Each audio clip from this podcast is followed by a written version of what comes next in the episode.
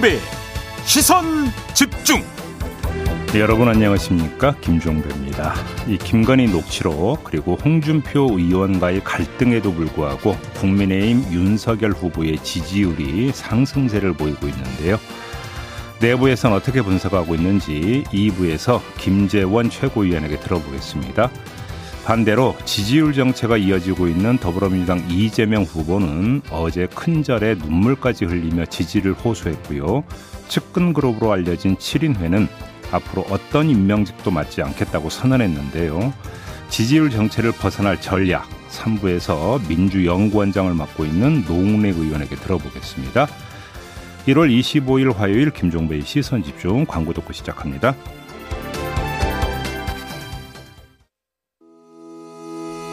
시선 집중은 촌철님들의 다양한 목소리를 기다립니다. 짧은 건 50원, 긴 건 100원인 문자 메시지 샵 8001번, 스마트 라디오 미니와 유튜브 라이브로도 시선 집중과 함께 하실 수 있습니다. 믿고 듣는 진품 시사 김종배의 시선 집중.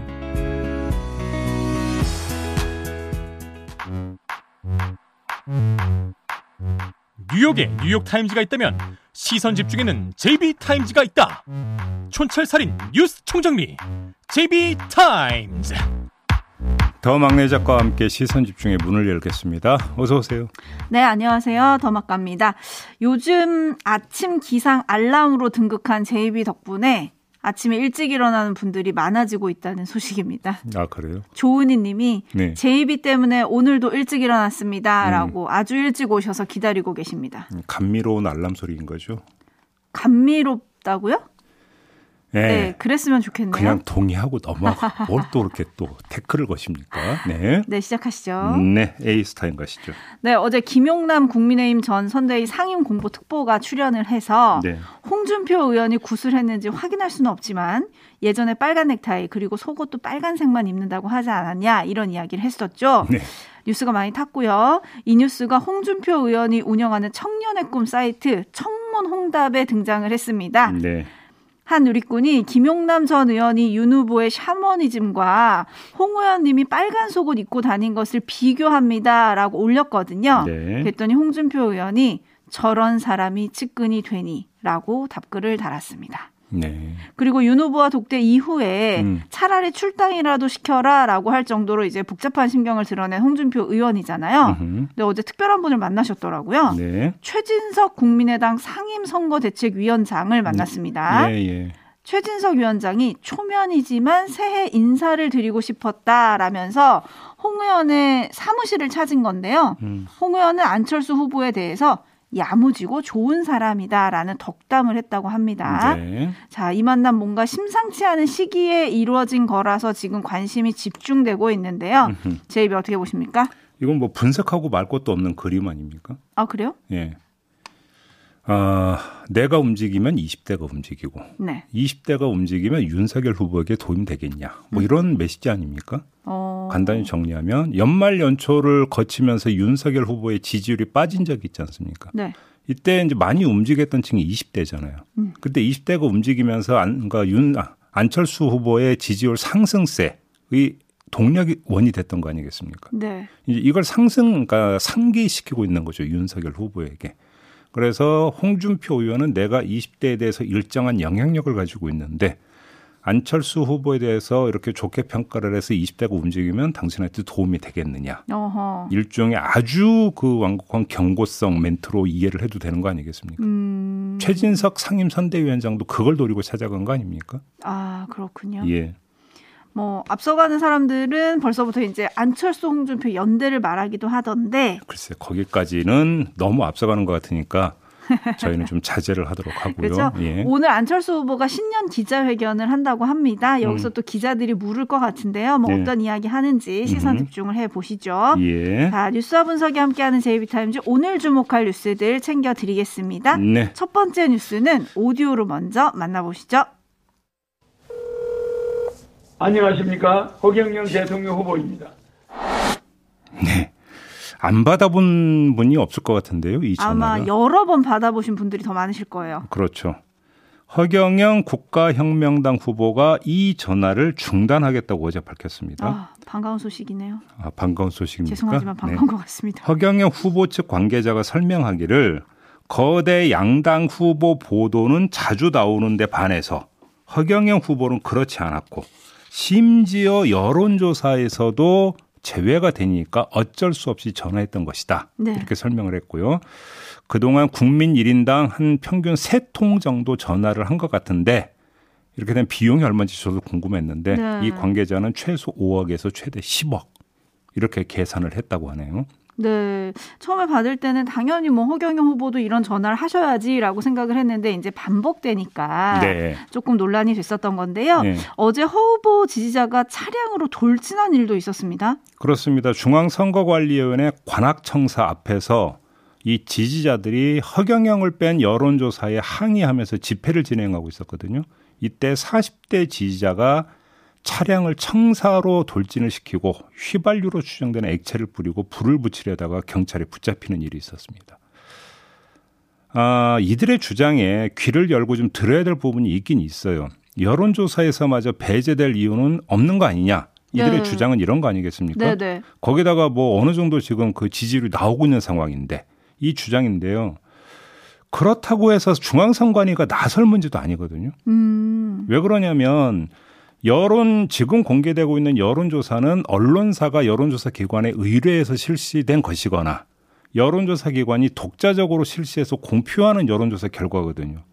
근데 이거에 대해서 중앙선관위가 감나라 대추나라 할 수는 없는 거란 말이죠. 네. 그러니까 중앙선관위 가서 아무리 이렇게 항의 집회를 해봤자 중앙선관위가 할 수 있는 방법이 없다라는 거예요. 음. 그러니까 예를 들어서 법정 TV 토론이 있지 않습니까? 네. 중앙선관위가 주최하는 법정 TV 토론 같은 경우는 말 그대로 그 중앙선관위 엄격한 어, 기준에 입각해서 진행해야 되는 곳이기 때문에 그 초청 기준이 있죠.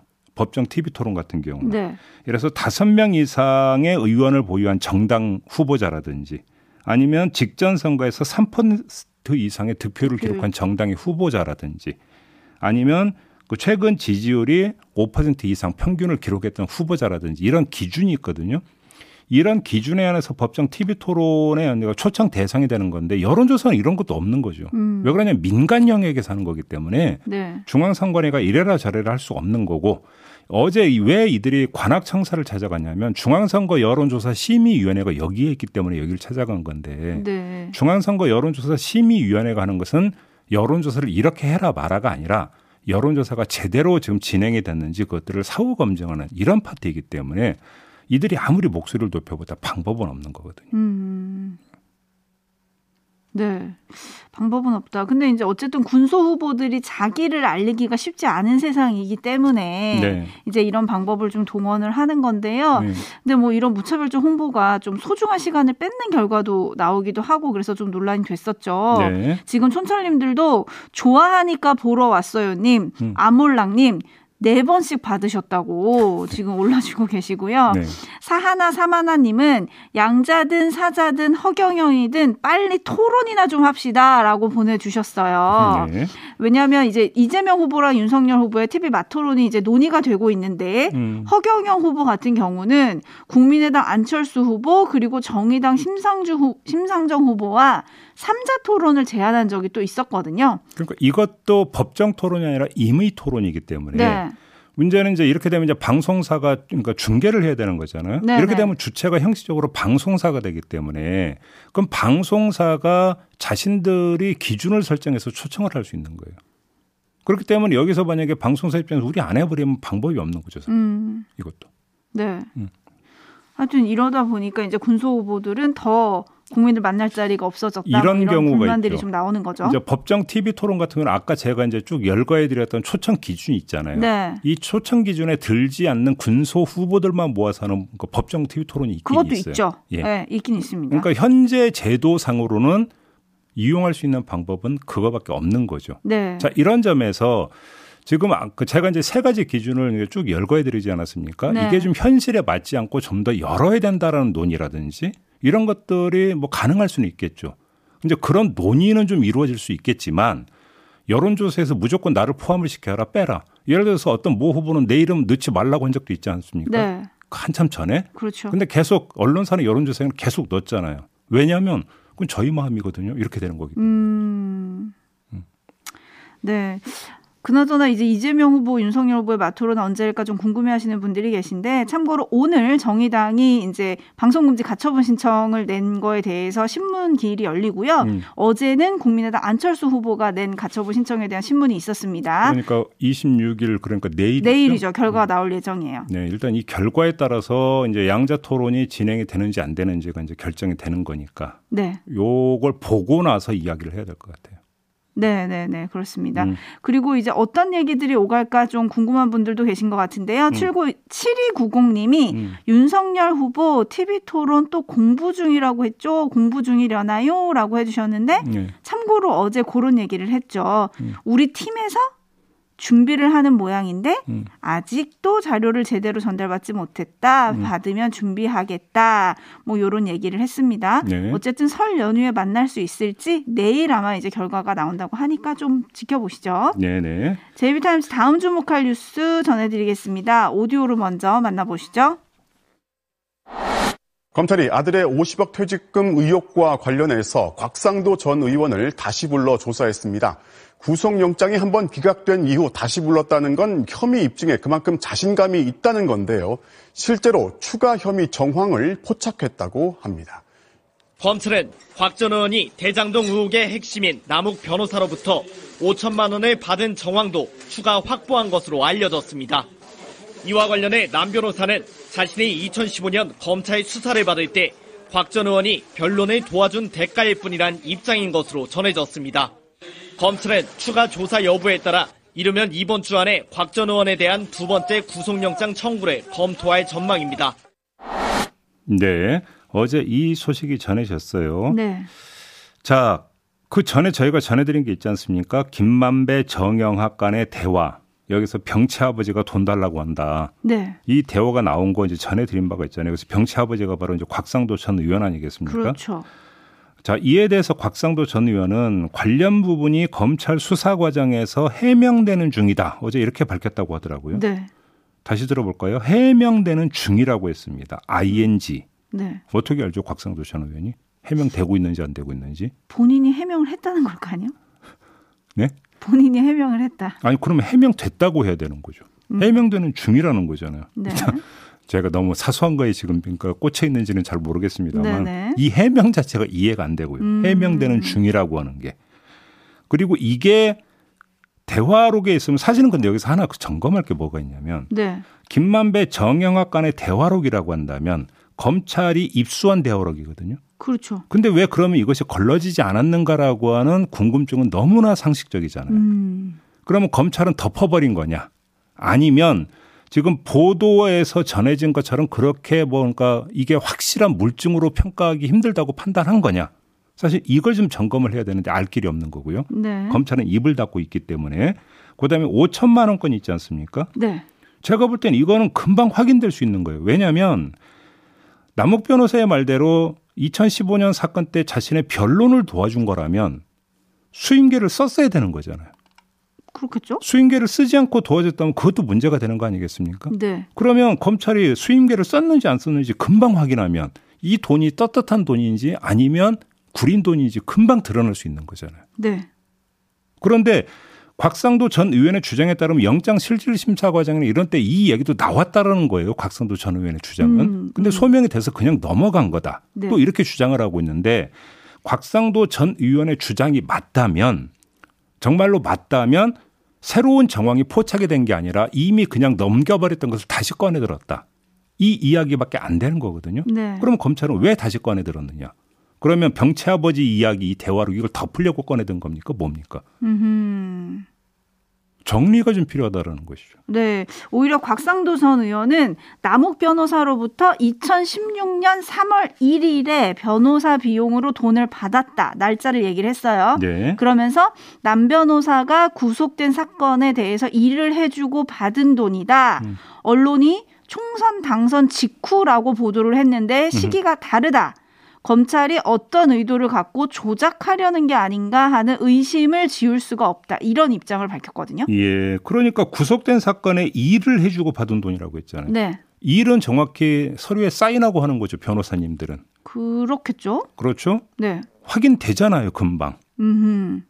오래 걸 오래 걸릴 거 아니잖아요. 말로만 하지 말고 증거를 딱 제시를 하시면 된다. 이 얘기를 하시는 곽상도 거죠. 전 의원 저번에 소환 조사한 다음에 구속영장 쳤다가 기각당했잖아요. 그렇죠. 그럼 그때 이거 본 건지 안 본 건지 일단 그거 확인부터 좀 해야 되는 거 아니냐. 음. 근데 그때 그냥 넘어가 버렸는데 병채 아버지 이야기 나오니까 아뜨거 해가지고 그냥 이걸로 퉁치려고 하는 거냐? 네. 뭐냐? 이걸 좀 정리를 해야 된다는 거예요. 네, 3902님이 검찰이 자신 있다고요? 아, 이젠 정말 못 믿겠습니다. 라는 의견 보내주셨고, 네. 데이지님은, 에고, 각상도 전 의원 이번엔 구속될까요? 라고 보내주셨는데, 어쨌든 첫 조사 이후에 58일만, 그리고 구속영장이 기각된 지 54일 만에 재소환이 된 겁니다. 그런데 한 말씀만 더 드리면 네. 50억과 5천만 원은 성격이 다른 것일 수가 있어요. 네. 왜 그러냐면 곽상도 전 의원의 주장대로 2016년 3월에 받은 돈이라고 한다면 대장동 개발이 완료된 후가 아니죠. 음, 시점상. 음. 그렇죠? 네. 그다음에 그 건도 별건이죠. 그런데 50억 같은 경우는 곽상도 전 의원뿐만 아니라 여러 명의 이름이 나오면서 50억 클럽이라고 명명되었던 사건이에요. 그렇죠. 근데 50억을 덮기 위해서 5천만 원을 꺼내든다고 한다면 지금 가장 줄기가 되는 의혹을 덮기 위해서 가지를 지금 꺼내들고 있는 거다. 이런 이야기가 성립이 될 수도 있는 거거든요. 그렇- 그래서 이거는 뭐 대체품이 되면 안 되는 거죠. 두 가지가 다 정확히 조사가 돼야 되는 건데 네. 어떻게 되고 있는 거냐. 이, 이걸로 이거를 지금 덮으려고 하는 거냐. 이걸 분명히 좀 정리를 해야 된다는 거예요. 그래서 HBYI님도 그 점을 좀 지적을 해주신 것 같아요. 음. 50억에서 5천으로 디스카운트라고 보내주셨는데 네. 그건 아니겠죠. 네. 강지연님이 곽 전 의원의 태도가 너무 당당해서 의아할 지경입니다. 라는 의견 보내주셨고 음. 네. 778 하나님 해명되고 있다. 검찰에서 누가 말해줬을까요? 라는 의견 보내주셨고요. 그러니까요. 4338님은 검찰은 흉내만 내지 말고 조국 전 장관처럼만 했으면 좋겠습니다. 미꾸라지처럼 빼주지 말고요. 라고 의견 보내주셨고요. 음. 네. 이 뉴스 전할 때마다 나오는 댓글 오늘도 도착했습니다. 7294님이 박영수는요? 그러게요. 저도 공, 앤드 50억 클럽에 나온 그분들은요? 그러게요. 그죠? 네. 김상국님이 종배 씨를 검사시켜야겠습니다. 라고 해주셨는데요. 아 제가요. 법전을 본 적이 없어갖고. 그렇습니다. 음, 네. 뭐 아무튼 분석은 잘하시니까요. 조금 더 지켜보도록 하죠. 50억 클럽에 대한 추가 소식이 들려올 수 뭔가 있을지. 어가, 어감이 좀 이상한데. 아닙니다. 네. 시선 집중하겠습니다. 네. 요거는 또 저희가 잘하는 거잖아요. 한 가지를 계속 물고 늘어지는 거. 아 예 예. 시선 집중하겠습니다. 네. 자, 뉴스와 분석이 함께하는 제이비타임즈 다음 주목할 뉴스는 어떤 건가요? 중앙재난안전대책본부 중대본이 1월 셋째 주의 오미크론 국내 검출률이 50.3%로 나와서 우세종이 됐다. 어제 이렇게 공식적으로 밝혔습니다. 아, 네, 결국. 네. 16일부터 22일까지 확진된 사례 5,760건을 그 뽑아서 분석을 해 봤더니 2,895건이 오미크론이었다 이런 거거든요. 다만 치명률은 0.16%로 델타의 5분의 1 수준이었다고 합니다. 음, 하지만 전파력은 델타보다 두배 이상 높았다라는 거고요. 네. 자, 이에 따라서 정부는 오미크론 대응 체제로 전환할 것 같은데요. 진단 검사 체계를 빠르면 이달 말에 전국적으로 확대하는 계획. 일단 가장 눈에 들어온 게 이건데 음, 지금은 이제 PCR 검사 누구나 언제라도 가서 받을 수 있었던 네. 거 아닙니까? 근데 앞으로는 신속 항원 검사를 하도록 하고 여기서 양성 나오면 PCR 검사로 넘어간다. 음. 뭐 이런 대책들을 지금 내놓고 있습니다. 네. 근데 여기서 짚을 점이 하나 나오는데요. 엊그저께 나온 뉴스가 있습니다. 경기도 시흥경찰서에서 집단 감염 발생하지 않았습니까? 그랬죠. 어제는 다른 곳도 아니고 보건복지부에서 집단 감염 사례가 나왔습니다. 네. 보건복지부입니다. 음, 그런데 여기서 중요한 것은 대민 접촉이 많은 공적 부문에서 집단 감염이 나올 경우 이제 제가 제일 먼저 떠올렸던 게 바로 이건데 그 파장이 적지 않을 것이기 때문에 걱정이 되는 거죠. 그러니까요. 대민 접촉이 많은 곳이라고 한다면 그만큼 사람들이 많이 오가는 것이고 접촉량은 많고 그러면 전파의 범위와 속도가 엄청나게 빠를 수가 있다라는 이런 걱정은 당연히 따라붙는 거 아니겠습니까? 네. 거기다가 또 뭐가 됩니까? 이렇게 돼버리면 대민 업무에 지장이 발생할 수도 있다라는 거잖아요. 이 두 가지 문제가 함께 발생할 수 있는 건데 이것 때문에 물론 정부는 관련 매뉴얼에 따라서 대체 인력을 투입한다 이렇게 밝히긴 했습니다만 오미크론이 우세종이 됐다고 해서 아, 높아심에서 드리는 말씀인데요. 이게 지금 대체 인력 투입 갖고 안 될 정도로 만약에 가버리면 문제가 심각해지는 거 아니겠습니까? 네. 사전 방비를 좀 단단히 할 필요가 좀 있겠다. 이 말씀을 좀 드리고 싶은 거예요. 네, 그런 획기적인 방법이 뭘까 좀 궁금한데 음. 결국은 이동 자제 그리고 또 백신뿐인 것 같습니다. 그렇죠? 네. 다른 방법이 뭐가 있을까요? 근데 좀 일단 걱정이 이제 설 연휴가 시작이 되는 건데 아무래도 아무리 이제 사람들이 자제를 한다 하더라도 이동량은 늘 수밖에 없는 거 아니겠습니까? 그렇죠. 오미크론이 우세종이 되어버린 상태에서 전파력이 엄청나게 센 오미크론 우세종이 산 상태에서 명절을 맞는다. 음. 이게 좀 큰 걱정거리인 거죠. 그래서 네, 정경수님이 팬데믹이 지나고 엔데믹으로 받아들여야 한다고 합니다라고 보내주셨는데 오늘 아침에 음. 거브러 여수스 세계보건기구 사무총장은 음. 오미크론 변이가 마지막일 거라거나. 팬데믹의 중반부에 다다랐을 거라는 생각은 굉장히 위험한 생각이다라고 강조를 했더라고요. 네. 매누님이 마스크 꼭 쓰세요. 백신 꼭 맞으세요. 필요 없는 외출은 삼가합시다. 우리 모두 코로나 이겨냅시다라고 보내주셨는데 네. 사실 지금은 이게 모범 답안이 아닐까 싶습니다. 뭐 이제 김부겸 총리도 그랬죠. KF80 이상 마스크 쓰자 이런 네. 얘기 했었는데 마스크가 방역입니다. 네. 자 이렇게 마무리하죠. 수고하셨습니다. 고맙습니다.